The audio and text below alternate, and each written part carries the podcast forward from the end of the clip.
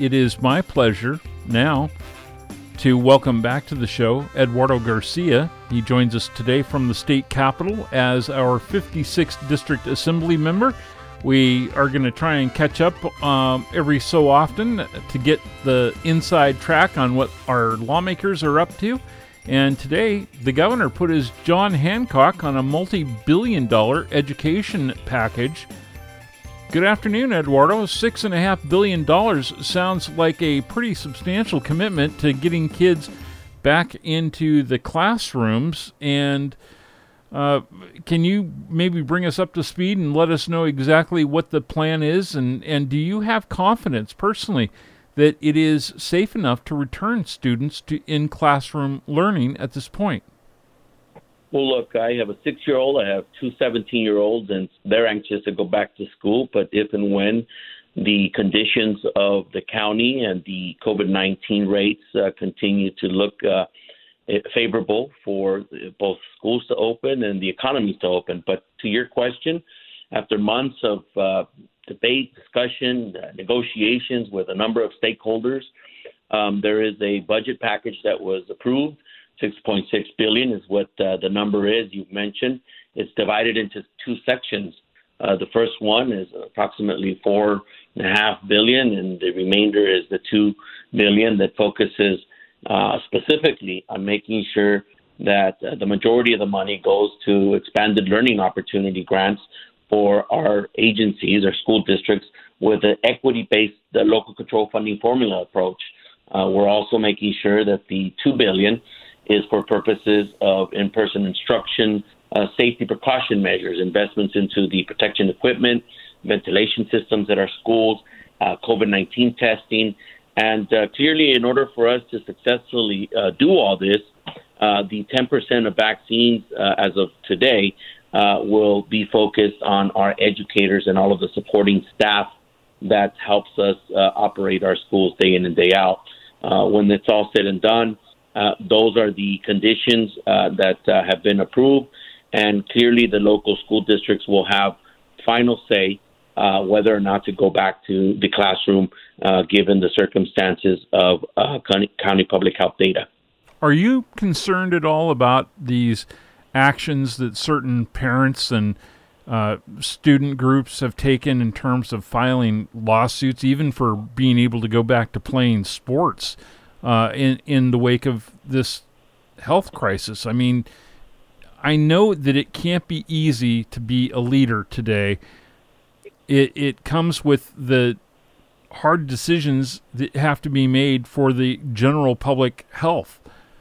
W- what do you say to people who are anxious to, you know, sue the state or sue a school district or whatever to get their kids back onto uh learning at, at a school building or onto the gridiron for that matter? Look, I know parents from the Desert Hot Springs all the way down to the North Shore communities, Palo Verde, and down to the border of Calexico. They want to see um, their students go back to the classroom, uh, student athletes to be back on, you know, on track to performing uh, those activities. But I also know that there are parents that are putting the health and well-being of their children uh, front and center. The lawsuits will play out in the courts however they play out, but I think what we have here today is a pathway to ensuring students return a- in a safe manner and, of course, protecting our teachers and all of the supporting staff members. Uh, the, the fact of the matter is, is that we've all been, you know, anxious to see this happen, and all centered around, you know, vaccination access. And I'm excited that we also are moving in a direction of forty percent of vaccines coming to California. We'll be going to locations of the state that have been hit the hardest, where essential workers, you know, clearly have both uh, continued to work from day one of the pandemic to present time, but that have also been impacted by COVID nineteen and health circumstances. So forty percent of the vaccines going to this area, ten percent Uh, focused on our educators, will allow us to safely return to school, and not to mention begin opening up uh, sec- sectors of our economy, which also is extremely important. You know, today we wrote a letter in support of our tourism economy of the Coachella Valley to make sure that there is a blueprint um, of how we begin to integrate, you know, the tourism economy, opening up some of the activities that happen there, And, uh, well, you know, the vaccine supply uh, coming in in larger amounts is really the beginning of those efforts. Sure. Um, we are learning today that ten million doses of the COVID nineteen vaccines have been dispersed statewide, uh, but we are also hearing that they have yet to see uh, an, a fully equitable distribution. I am actually confused myself hearing about healthy twenty-somethings in Los Angeles getting their vaccinations, but this late fifties with vulnerabilities like diabetes talk show host is still waiting for Riverside County health officials to get through the sixty-five plus group. And let me be clear, uh, I am all too willing to be patient, to wait my turn. I'm not I'm not asking to jump the line. Uh, I just I want everyone to get their immunizations. But can't we come up with a system that works the same statewide and where it's not changing the rules of the game every ten minutes? Because that's what it has felt like since the vaccines began. Well, you're not wrong. Uh, the fact is, is that uh, the uh, rollout of the vaccines um, were based on information provided by the federal government, where it said sixty-five-year-olds were the most vulnerable populations and set the standard for how we began that process. Clearly, that missed a tremendous amount of zip codes in communities like those in our district. I mentioned Desert Hot Springs yeah. all the way down to the border, where you have uh, individuals who have underlying health conditions that have become that much more susceptible to getting COVID nineteen and in some cases, you know, fatally, you know, taking their lives. The right. fact is that as of this week, the announcement of forty percent of those vaccines coming to California will be going to these zip codes. And uh, that's what we've been advocating for, a much more proportional distribution. And I know that other members Uh, and leaders of our uh, community, everything from the congressman to our supervisor, have been advocating for a much more equitable uh, distribution, and there and it's coming. I'll give you an example. In Imperial County this week, the announcement is that we're getting eighty-five hundred vaccines in comparison to uh, twenty-five hundred, thirty-five hundred over the course of the last weeks. Clearly, that's where we're going, and uh, I'm glad that uh, it's going to change things around very quickly. Yeah, that's good news. Um, we have heard a lot about uh, possible nineteen billion dollars unanticipated revenue net by the state from capital gains taxes. Uh, the wealthy have been paying their tax bills, and as a result, uh, we I think recently heard that there was at least ten or eleven billion dollars uh, more than had been anticipated, and that they anticipate by July, nineteen billion dollars will be collected. Uh, as a result, you and your colleagues there have been able to get behind some economic relief for California low-wage earners and small businesses. What is the latest on these in-state COVID relief packages? Yeah, look, a total of uh, nine point six, nine point seven billion dollars uh, that is, has been approved to help our small businesses, help those uh, who have continued to work dur- during COVID nineteen who were ineligible for uh, federal government uh, stimulus checks, and uh, that's been approved. Some people will be receiving up to twelve hundred dollars if they qualify for the California in- Earned Income Tax Credit Program, and uh, those who also file taxes with an I T I N number. In fact, those are workers, essential workers today working in the hospitality industry, in our restaurants, in our farms uh, that are here working day in and day out. So it's exciting to also see that close to two point six billion dollars as a whole will be going towards our small businesses and helping them get back on track to economic recovery. And in some cases, helping uh, those businesses that closed down reopen. Um, we're excited to see also some of the other efforts that the governor has put forward, which is waiving license fees, state license fees for those um, types of businesses that have been shut down the majority of this pandemic.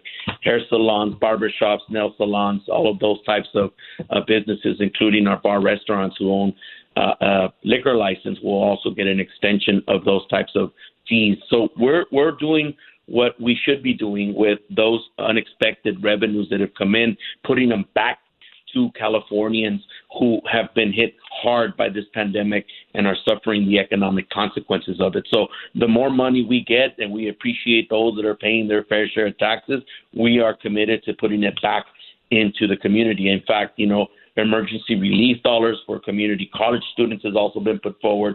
Um, I'm excited to also say that some of the things that we've advocated both on the small business side, but also on the housing aspects of helping our farm workers and other essential workers isolate themselves during the time of COVID nineteen.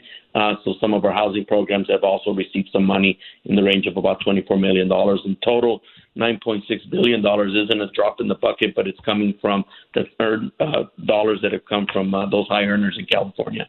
If the governor is removed from office through a recall effort, that doesn't necessarily mean that a Republican ascends to that office. Why doesn't the lieutenant governor take over if that were the case? John, that's an excellent question, and I'll just start with saying that we know that uh, one point nine million signatures, I believe, have been submitted for review to make uh, a recall effort eligible. Uh, we also know that, uh, you know, people in California are seeing Uh, the efforts that are underway to open up the economy uh, in a safe and responsible manner.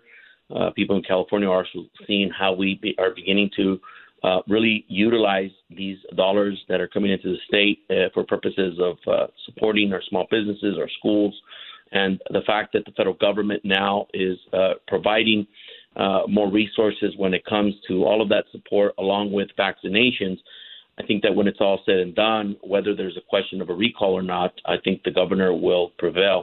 Look, one of the other statistics that we're very clear on is that California has lost fifty thousand people, right? And uh, the fact of the matter is, is that we will never know how many lives were saved uh, due to the uh, governor's diligent and responsible uh, actions early on during the pandemic when we were being told by the federal government and the uh, president uh, that was in office in the White House um, uh, that this was going to go away, that this was just like a flu, that uh, um, during summertime it would right. see things change. So the fact is that we'll never know how many lives were saved. Um, to your question specifically, you know, I wholeheartedly stand with the governor and the work that he's doing, and will continue to support him when the uh, question of a recall is presented. If, in fact, it is eligible on the ballot, uh, what we'll see is two questions. One is, uh, one, do you support recalling Gavin Newsom? And then the second is, if you do support it, um, which I believe the no, uh, you know, campaign will definitely uh, prevail. But the second question will be um, if uh, who do you want to be the governor in replacement of Gavin Newsom? And I, I honestly believe that Democrats uh, statewide will stand with the governor. I will stand with the governor and support uh, the work that he's doing and the work that needs to continue to be done. People need to recognize that the recall effort of Gavin Newsom began, ironically, with the subject of vaccinations, people who did not want children at public schools to be vaccinated Um, to begin with. And so we're talking about vaccines and recall Gavin Newsom. We're talking about how he's handled this, uh, uh, whether it be the rollout of the vaccines or the shutdown of the economy to protect people's lives.